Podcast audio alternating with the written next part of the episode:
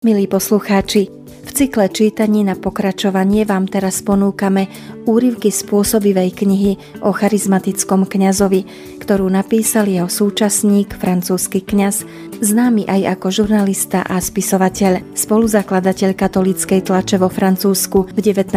storočí, Paul de Gelá žil niekoľko rokov so svetým Vincentom Palottym pod jednou strechou a v knihe Vincent Palotti, Palotti očami súčasníka, ponúka cenné detaily zo života s ním tak, ako ich nedokázal sprostredkovať nikto iný. Želáme vám pokojné počúvanie.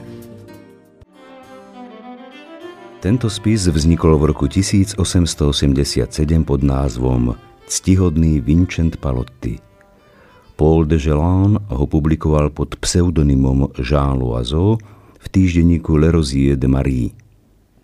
Krátko predtým, 13. januára 1887, podpísal pápež Leo XIII dekrét, ktorým sa začal informačný proces blahorečenia Vincenta Palottiho. Paul de Gelan tomuto procesu vyjadril svojim spisom podporu. Dielo si zachováva svoju nadčasovú hodnotu vďaka tomu, že pochádza od očitého svetka posledných rokov života Vincenta Palottiho.